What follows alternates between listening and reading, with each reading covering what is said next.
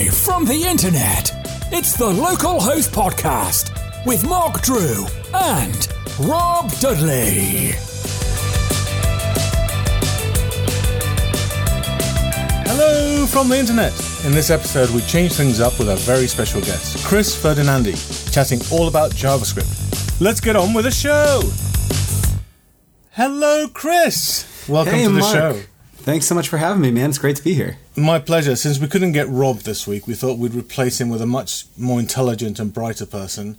Um, that knows a lot more about Well, JavaScript. I don't know about that, but certainly better looking. Yeah, definitely, definitely. Glad that Rob isn't here to defend himself.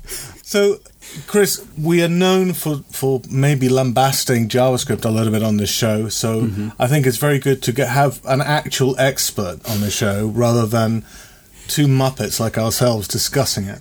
Tell us a little bit about yourself, Chris. Yeah, so I am a, a JavaScript educator. I'm self-taught. In a previous life, was an HR guy and HR guy in a- yeah, yeah. So I was a human resource guy. Please don't hold it against me. They're terrible. And um, I. I had an HR blog. I was kind of tinkering around with it because I wanted it to look a very specific way, and I was hating all of the out of the box WordPress themes that I was working with at the time.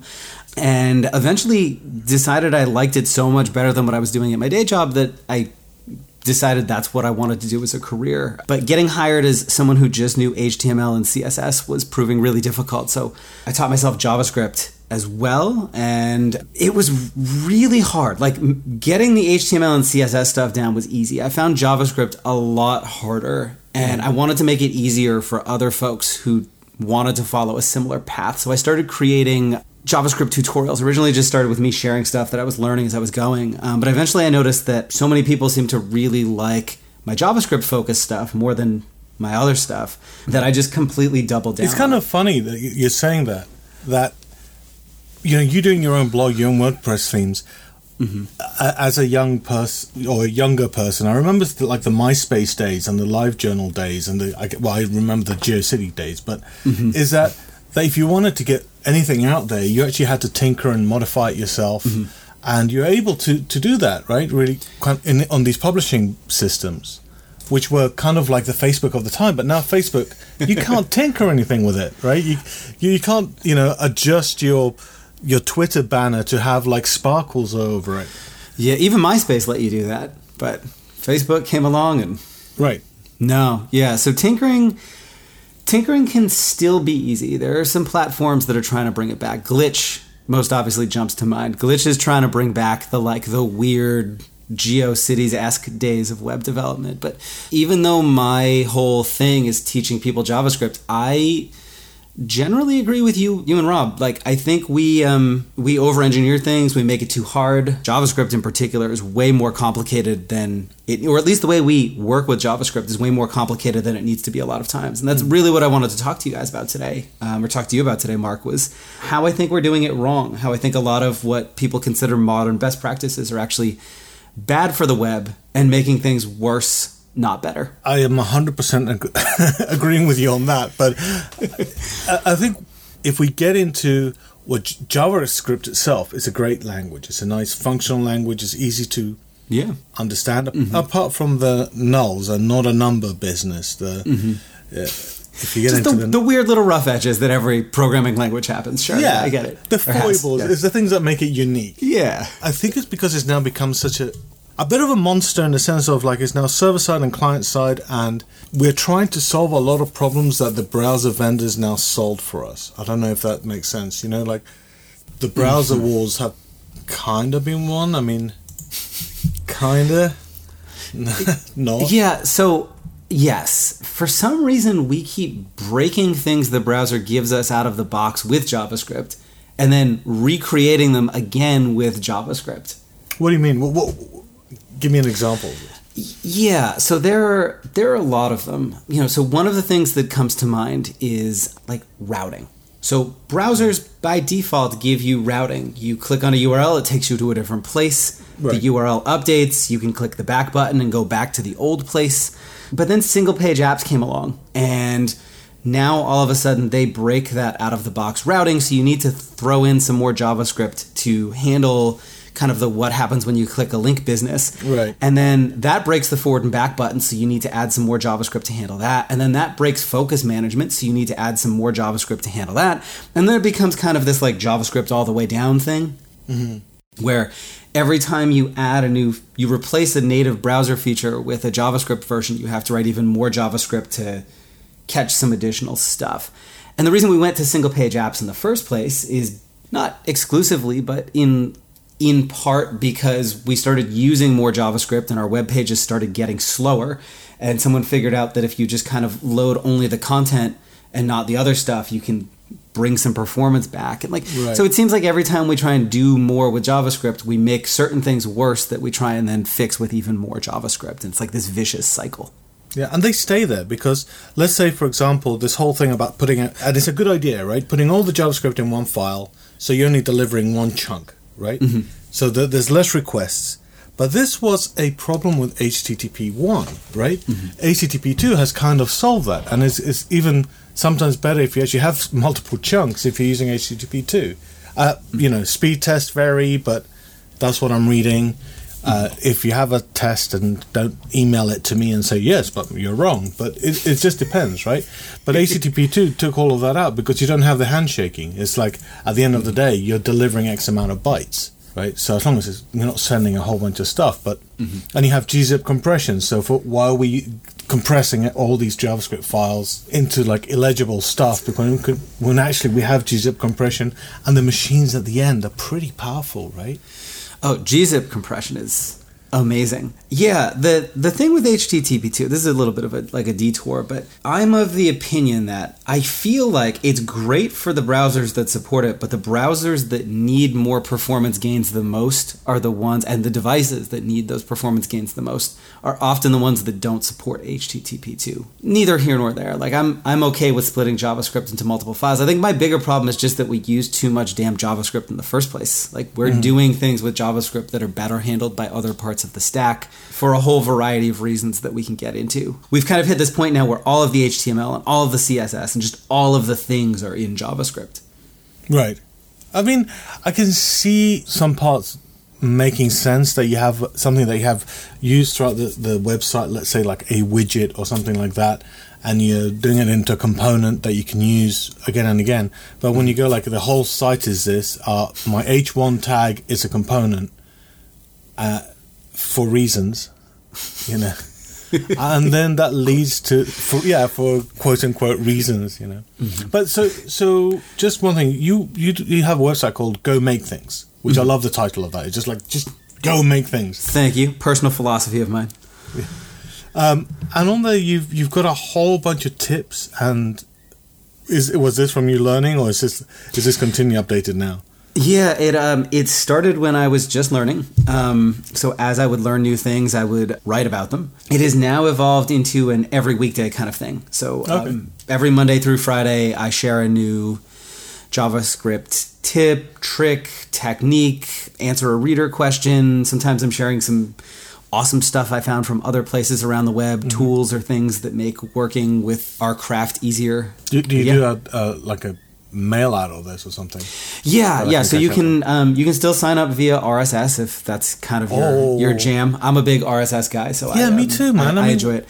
But yeah, the primary the primary method is um, they get posted on my website and then they get automatically sent out to an email list. So if you add your name to Cool. it, I'm just I'm finding that RSS is as much as I love it, it never really caught on the way I hoped it would, especially after Google killed off Google Reader. Mm. And there are some replacements, but um, it seems like when that died, a large portion of the industry shifted away from it. And so yeah, so I still do the newsletter thing, um, which is nice in the sense that when I send out a new tip every day, I get responses back from people by email. So that's kind of a nice thing. People can just hit reply and Brilliant. It goes to my real email address. We chat. I make friends. It's cool.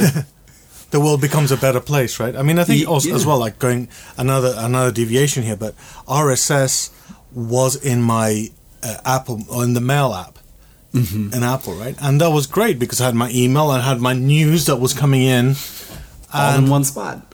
And then they removed it. I didn't realize they removed it at one point, and now it's.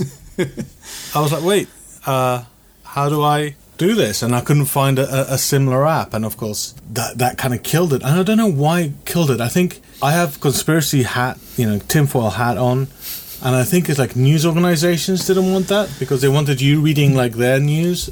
Mm-hmm. It was taking away from their bottom line. Yeah, I could see that.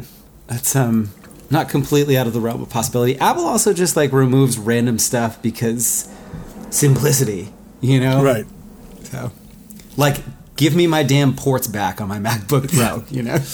Uh, yeah, that, that, that, that's one path I don't want to go tread down again. Oh no, I'll, I'll, I'll, we could fill a whole show with just me Yeah. ranting about that, Mark. Th- This is like, you know, like this is not going to become a three-hour podcast of us going right. Um, but so let's go back to your website, gomakethings.com, which is Yep. easy.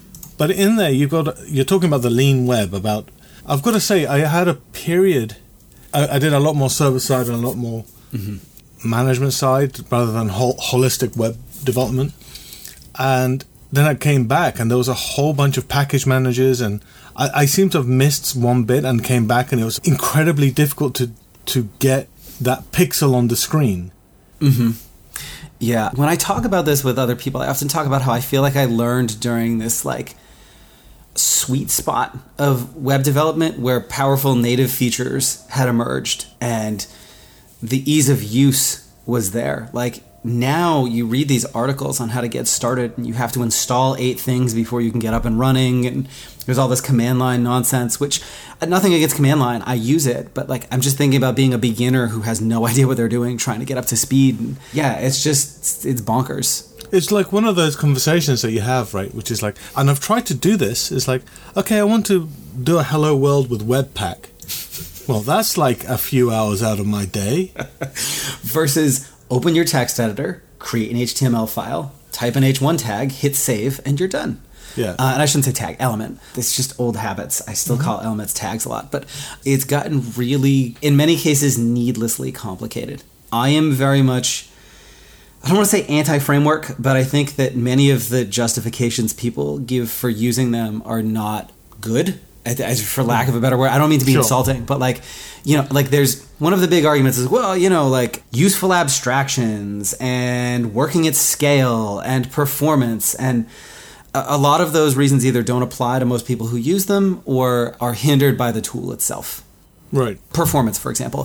Frameworks absolutely can improve performance of large scale web applications when you're talking about lots and lots and lots of data, thousands and thousands of data objects within your state. Facebook has that, Twitter has that. I'm going to assume like an application like QuickBooks for like an accountant has that. My wife's an accountant, so I see her use QuickBooks all the time and I So- open up I go nerd and I open up DevTools and look at the data objects that are coming Right. through. And so at that scale, a framework certainly can improve performance when you're doing a lot of real-time DOM manipulation based on user interactions.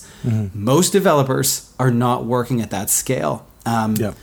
most developers who are using frameworks are not working at that scale and the whole like the dom is i hear this argument all the time like the dom is slow interacting directly with the dom is slow and relative to say working with javascript memory sure in the context of a real world application of the nature that most people do the types of performance improvements you see from the framework are not meaningful in a way that would be perceptible to the user. The user's not gonna be like, "Oh, this app is like 20 milliseconds slower. This is awful." I'm not gonna, you know, like it's just the performance gains you get are not there, and the amount of extra bytes that you have to send down the wire in the first place, and the amount of additional kind of fragility and complexity you add around your app yourself go up quite a bit, increasing mm-hmm. the likelihood that the file never reaches the user in the first place. Uh, other developers have a tougher time getting started, especially if they're more junior. You know, even just kind of that time to first interactive pixel on the page. Users are going to be staring at white screens for longer, waiting for stuff to load. I think one thing that I've seen that, that, that, that you kind of raise is like, you know, okay, yeah, the Facebook is like, well, Facebook are using it. It's like, well, they have a different use case. I, I think I read something recently which was uh, about Netflix, and I was going, are you really making a video streaming app? There aren't that many people making video streaming apps. Netflix also uses vanilla JS on the front end. They use React on the back end as like a templating language, but Okay. that ships your initial HTML view, but then from there it picks up and they use vanilla. They actually, an article was written about this not that long ago by um, Addy Osmani over at uh, Google, he talked about how they saw a massive improvement in performance on their front end by ditching their React front end. And you know, to your point, their, their app is certainly a lot more complicated than what a lot of developers are doing. But like, it's it's always it's this thing of scale. Like, well, you know, it's scale, and it's like, well, are are you at that scale? When do you think you're going to get at that scale? People build these apps with the intention that they're going to get huge, and it would be awesome if they did, but most people's apps don't hit that level of scale. Mm-hmm. Um, no, it's true. I mean, um, what are we talking about scale here? I mean, number of users, complexity of app. Yeah, well, it's it's fuzzy, right? I, I guess yes to both. I often think about scale in terms of like the amount of the amount of data that has to be handled by the app, the amount of front end kind of complexity that's involved, or different pieces that are going to get manipulated. Like a, a, Twitter feed, for example, comes to mind where you just have a lot of tweets all kind of flowing in. You can make a very strong argument that for them, working with like a virtual DOM model is potentially more more beneficial. The other thing here is you can use the virtual DOM, you can use abstractions without needing to pull in, a, you know, like 100 kilobytes or 50 kilobytes of framework too. There are like smaller, more modular tools that will get you to the same place with less overhead. And what I find interesting about a, a lot of the frameworks is that they're taking, they're adding features to to JavaScript, but over the last four years, I'm going to say, JavaScript has actually finally been advancing a lot faster. Oh, yeah. It stagnated for many years uh, that the frameworks kind of filled in that, right? Mm-hmm. Filled in that, that feature gap. Modern JavaScript is is very powerful, very capable, a lot of the things that you would have historically leaned on, even something like like like a library like jQuery for, have found their way into native API features. Alex Russell is a he works on Chrome as mm-hmm. a, a, project manager, and uh, he periodically rants about the amount of JavaScript that we're sending down the wire. But he recently just went on another kind of tweet storm about say a project like React duplicates a ton of platform level stuff within their system. So like their event management system is duplicating a lot of stuff that the browser already gives you for free out of the box. And which one's going to be faster, JavaScript running on, on, on in the DOM or C++ already compiled running in your Right, like the the native browser APIs can just do so much for you and a lot of what they can't you can shim with polyfills. Like you don't need to bring in a whole framework to just to make sure you work across browsers that don't have all of the feature parity. You can right. you can run some polyfills to handle that for you. And I'm in particular a really big fan of services like Polyfill.io that detect the browser the person is using and send them just the polyfills they need. So if you're on the latest Chrome, you get nothing. Okay. And if you're on something like IE8, you get about 15 kilobytes minified and gzipped of polyfills that give you things like promises and the fetch API and a lot of the modern ES6 DOM manipulation methods and event listeners and just all sorts of good stuff. That's awesome. Yeah. That, that sounds like a very handy thing to, to just get stuff out of the way, right? Yeah, you just don't even think about it. Just load it on your project, call it a day. Brilliant. So I advocate for more of that, like just leaning on what the browser gives you out of the box. It's it's going to be faster. You can shim it for people who don't have it. You know, like one, one of the other things that comes up here too is like when you talk about this sort of thing, you know, you move past the well apps at scale conversation and then you get into well you know we're working on a team. Like i don't have time to you know recreate all of the features i would get from this thing in vanilla and then document it. And this helps everybody speak the same language so that we're all kind of working from from the same foundation. So we all have right you know we're all working with the same the same platform and that's usually the, the, the, main argument for frameworks is like there is documentation there is and it's not your team that's managing the documentation right? and i'm going to be honest that is a really fair complaint like one of the big things that drove me to start like i have a whole handful of i call them pocket guides around vanilla javascript stuff and one of the big drivers for creating those was that mm-hmm. there's not a single source of documentation for a lot of the native stuff like you get with Vue or React or jQuery. Like one of the ways jQuery wins is they have phenomenal documentation. Vue has phenomenal documentation and the native APIs have the Mozilla Developer Network, which is really good in some places and really lacking in others because it's a community-driven effort. And gotcha. Some of the stuff is is written better than others, and and that's what happens with community-driven efforts anyway. But other frameworks get big unless they can uh, they get really big and they get well funded that's going to happen, right? So you're going to have community writing it. Mm-hmm. Yeah, absolutely, and I, I sympathize with that. I think it's a, I, th- I think it's an accurate and it's a fair statement. It's a big part of the reason why most people, or why a lot of people, lean on these tools is the documentation piece. I think, but part of the documentation piece is uh, one of the issues with it is that it's good for the framework, but then you start actually writing the code, and this is with any code, right? If you go to Java, yes, you've got Java docs, but uh, that that document the the base API, I guess you could call it, of Java, for example. But you can still have really shitty Java code that is the, the bit that you own, right? As a, as a as the owner of that project. Oh, yeah, and in my experience, most internal documentation is terrible. So, documentation around how your specific app works is often the piece that gets lacking. So, and that's the most important one, right? That's that's literally the the one that um, you need to have because you have other developers coming on board to work with you.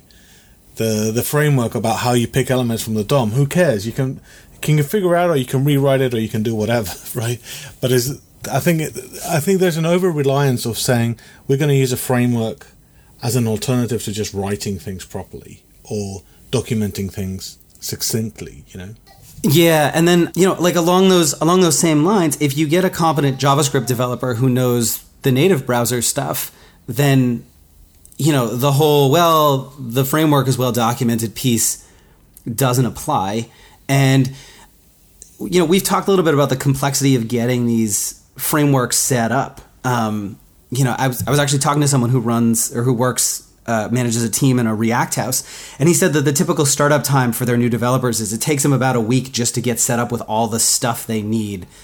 Okay, that's pretty high to get running. Yeah, and like once you once you get there, you're off to the races. But you know, like there's still kind of this like gatekeeping thing that happens where these tools you know they may be well documented but they're not necessarily easy to get going for beginners like jquery was really easy for beginners you just drop a script tag on a page and you can start going but a lot of these modern frameworks because because of all the stuff that they do they are not they are not simple it's not you know spinning up a hello world app is is a lengthy task not like a, a quick and easy thing and it only gets worse when you're working on like real applications Right, and it, and some of it is not self evident because it's solving problems that as a beginner you don't know you have. Mm-hmm. Right, and and it's happened to me. It's like before. So why am I using this Webpack? So that you don't send the same HTML with every page or something like that, right? I'm probably wrong, but and I'm and I'm like, well, who cares? It'll be cached anyway. If it's the same thing, every page is going to be bringing it up. Who cares? Mm-hmm. Here, have the whole app. You know. Uh, and they're like, no, no, no, no, but you don't understand. The, the, the, the, problem is because of this and this and this, and there's a there's a sequence of dependencies in the in the problem, not so much just dependencies, that this is solving, which you cannot see at the beginning, and sometimes or, or at the middle. yeah, I, you know, Webpack, I have a special disdain for like module loaders and things like that. Um, but yeah, no, that's that's obviously another like another clear piece of it. I've also heard a lot of folks say that these tools let me or they let us as a team work easier and faster. And I think that's true if you're at a certain level of proficiency and your core competency is JavaScript. But that's not true for all folks on your team. Um, I see this argument come up a lot less with frameworks and more with things like CSS and JS. So, right. you know, rather than writing in a CSS file, I'm going to write in a JavaScript file and let it handle what gets loaded where and yada yada yada.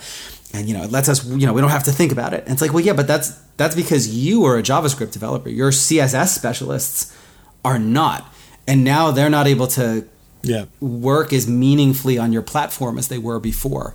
This came up recently with WordPress. Their new backend editing platform, Gutenberg, is built on React, whereas historically it was written in PHP with some jQuery sprinkled in. And uh, their accessibility team had no one on their team who was, they were all very, very competent accessibility experts, but they were not React developers.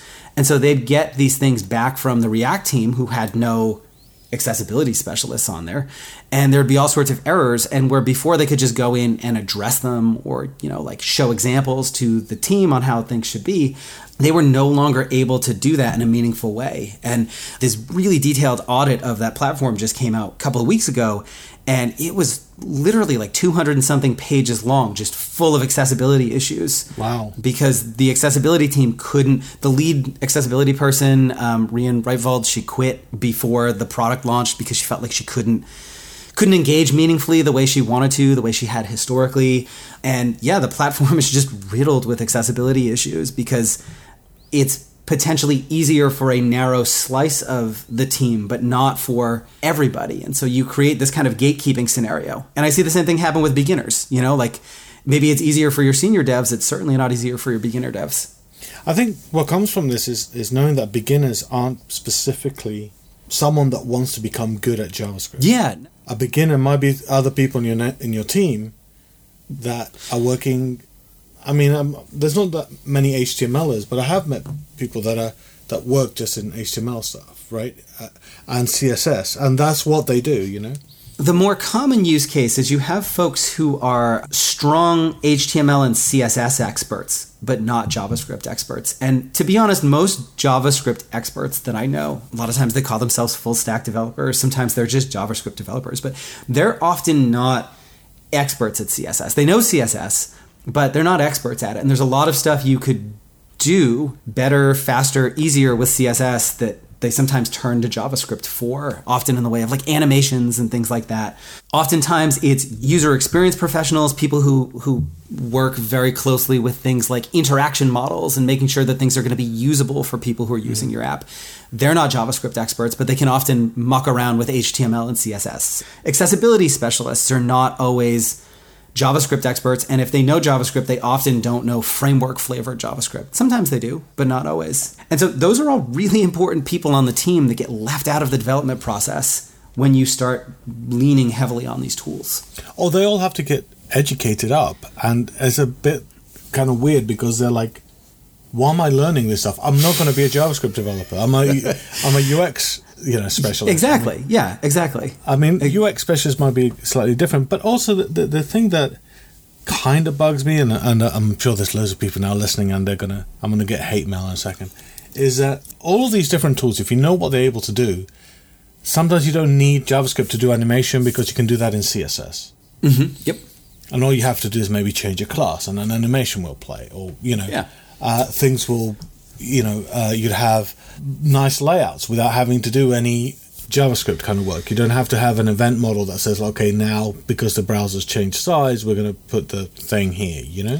Which is what Twitter does, actually. So they have a um, completely media queryless responsive layout, and it works by using JavaScript events and like just a whole ton of JavaScript to detect the viewport size and drop a whole bunch of styles inline into the DOM at page load, and then again, if the viewport ever resizes for some reason, I guess they account for that somehow. They brag about this having reduced their total CSS file size from, I think it was like 320 kilobytes or so, down to like 60, which is a huge, huge, huge reduction in file size and an amazing performance win. But like, I can't help but think you could have gotten there just writing better CSS in the first place you know? Right. I don't see what about any UI, let alone the Twitter UI, warrants a CSS file of that size. And that's not, I suppose, in some ways, that is a knock on the developers there. But it's sometimes it's just the factor of like you have a lot of different teams working on a lot of different right. kind of facets of a file, and the file grows over time. Like I get that, I understand how these things happen, but like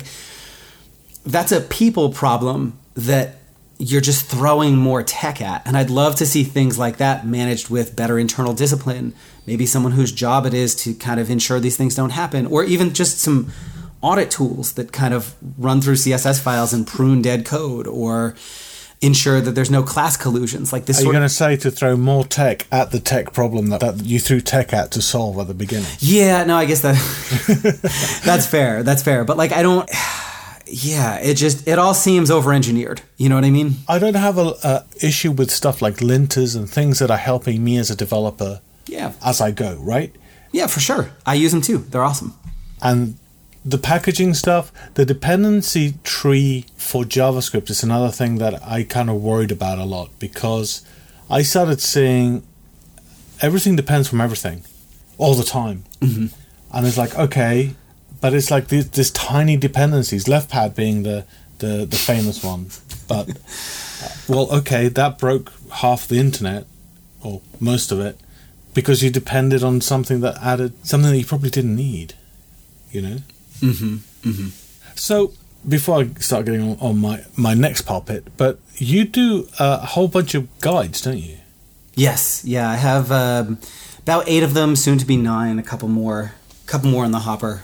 What what what what are they about? I mean, I, am going to guess JavaScript, but yeah, yeah. So it's um, they're all focused on vanilla JavaScript, and the okay, the you're like, how can you have eight, eight or nine things on that? But so like the the big difference between what I do and what a lot of other I think educators do is so you often see these courses and it's like 25 hours of in-depth blah blah blah. And in my mind I'm like man who the hell has time for that? I don't have time for that. Yeah. So I write I call them pocket guides because they're very narrow they're very focused and they're designed to get you in and out in an hour or less. They all include some really just kind of focused here are the important things you need to know to mm-hmm. use this in a working type scenario. Here's a small little project we'll build together so you can kind of apply some of this stuff and really lock it in.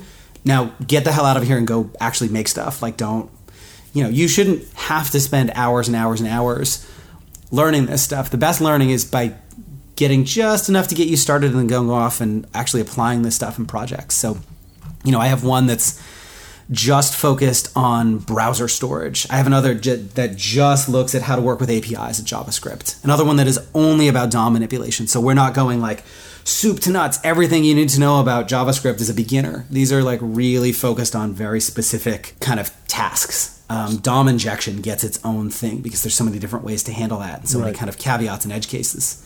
Um, Enough yeah, so information all... to be dangerous, in other words. Yes, yeah, I suppose technically. The DOM injection one, I actually make a point of talking specifically about like dangers, like cross-site scripting attacks, and how you avoid them. Okay. The kind of things that if I lump that in with more material, you wouldn't be able to go, you wouldn't really be able to cover because you would run out of time, or you would overwhelm people. Like there's only so much the brain can absorb at once, and uh, a lot of this was born out of I bought a lot of educational material that I was like, oh, what a great value! You get all this stuff for like, you know, a hundred bucks or whatever. But then you literally just never get to it because starting it seems daunting because there's just so much to like to learn. Yeah, and it's and it's time that's the, the expensive stuff, not the buying the material. Yeah, whereas this gives you quick wins, you know, like here's a narrow thing, you just want to. And then the nice thing about the format I've heard from my students is that they can use it as a reference material later. So when they want to, like, oh, yeah, how do you do this quick thing? Let me just mm-hmm. hit the table of contents and jump to this section and call it a day. Oh, that's perfect. So, so we spent the last half hour or so lambasting frameworks, but I hear you built one. uh, no, not exactly. I I did so I built an alternative to Vue just to see like how much you could do with not a lot. And a lot of that was born out of the whole like so so one of the things I think frameworks do really well is state-based UI. I'm on the fence about whether like data reactivity is really like this holy grail that everybody makes it out to be. Mm. I see some benefits to it. I also see some reasons why, you know, maybe you're better off not doing it. But the bigger thing is really kind of the state-based UI and only like changing the things that need to change. So right. I, I love the idea of you have an object of data and rather than having to like I'll, I'll use this is a terrible example, like a to-do app, right? Mm-hmm. You you you have a list of items that need to get done. Someone adds a new one. You go and you update the DOM with that method, and then someone wants to edit it. So you need to kind of figure out a way to surface some editing view and then update the UI when that to-do gets edited or marked complete or something like that. In an app like that, having to like very specifically target specific elements in the DOM and change them can get kind of annoying. And so the idea that you say if my state looks like this, or if my data looks like this, here's what the UI should look like. If it looks like that, here's what it should look like. Mm. Like that, that conceptually makes a lot of sense. And I love the idea that you have a platform that can take that different, you know, building something like that is relatively easy. You can do it with like inner HTML and just completely destroy the UI and build a fresh one every time. But that's also kind of stupid, both from like a shouldn't say stupid, but it it has some downsides, both from a kind of a performance and rendering perspective, and also from like a field and focus management perspective, where you're completely Yeah. wiping out the UI every time. So what frameworks do that's really smart is they say, here's what the UI should look like, here's what it currently is. We'll figure out the differences between them and only change the things that need changing. A good example would be, or an example would be that if you're typing in your in your to do list, and you've got some kind of markup and it's live rendering it, right? Yeah, exactly. So, right. so if, if you change if you're typing in there, you know, looking at state management, if you're redrawing everything, you'd be losing focus all the time. You'd have to put some methodology in there to be bring focus back, make sure the text that's already typed is pre-filled, and then like is the cursor in the right spot in that field? And yeah, exactly. You know, these frameworks don't have just that. They have a ton of other stuff. And I look at them like the smallest ones are around 30 kilobytes after minifying and gzipping, which is not trivial. And I'm like, I wonder if you can build something that does that bare minimum smaller. And I'm certainly not the only one who's come up with uh, with this idea. Um, uh, what's his name? Uh, Andrea. Oh God, I'm completely drawing a blank on his name now. Um, there's this project called Hyper HTML where uh, a gentleman named Andrea had the same exact thought and you know decided to go and build something that that did that. His version has a very like React like syntax, and I like Vue's syntax just a little bit more. It just makes more sense to me. So I decided to try try to build something that did the DOM diffing for you and everything, but was small. Um, and so what I came up with was this project called Reef that um, is about three kilobytes minified and gzipped. If you add in data sanitization, which you should if you're working with third-party data, it jumps up to around eight kilobytes minified and gzipped. But you're crazy. You're cray cray. I mean, who's going to be using like eight kilobytes, right? and you know it's like it's i've used it on a couple of things. I i like it. It does just what i need and nothing more. Yeah i'm not i'm not opposed to abstractions. I'm not opposed to helper libraries and like but i just these kind of boil the ocean frameworks like the big you know another big argument as well they're battle tested by all these you know, thousands of developers at hundreds of companies and so they found all these bugs and edge cases and like but yeah but they also include bug fixes for bugs that you're never going to have. They include features for edge cases that you'll never need so you're Yeah. like you're picking up everybody else's cruft Imagine a car built like that, right? I, I, like to say it's like it's got the four x four wheels, but it's also got the really narrow body to get down little streets of Britain, and you know, you'd be like, push a button to make it wider to go to yeah it's just Yeah, like yeah. it's it's overkill for most use cases and like i get the appeal i really do get the appeal of having something that's stable and like bug tested like there's nothing against that that all makes sense but these tools include so much more than that and it's usually way more than you need "Well, I'm signing up for your mailing list right now." Uh, Thank you. And I think our, our listeners should because I think they'll like it, and I, I like daily tips. i Um, think so too Chris, thank you so much for being on the show. If, Oh, it was my absolute pleasure. This was uh, relatively painless. It's I rarely meet such a sympathetic audience, Mark. So this was You're on the right show this time. I was not going to start pummeling my, my React agenda. So, if people want to get hold of you, uh, where can they go, do that?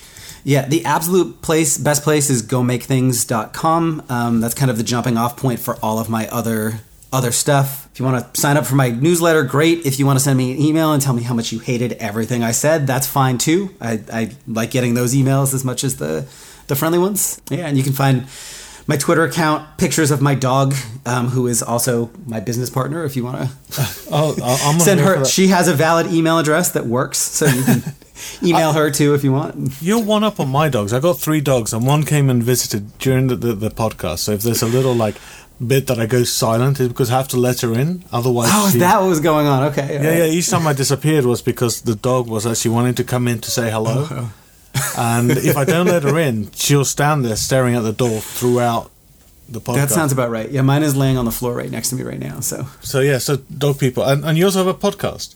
I do. Yes, it's a it's semi infrequent. So the the Vanilla JS podcast where I every now and then rant about something JavaScript related. I am also on the JavaScript Jab, uh, Jabber podcast. I always say JavaScript Jobber when I say it out loud um, as a host there, where I am the no frameworks are terrible voice in a sea of we love frameworks uh, Okay. guests and co-hosts. So but this new shiny thing with with and they always do a great demo to sell it to you. Come on.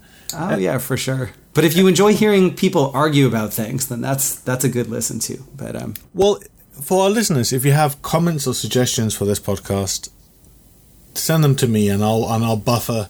I'll keep Chris out of the loop if you have. I mean, if you have compliments, send them straight to him. But if you have anything, send them to me at localhostfm on the Twitter.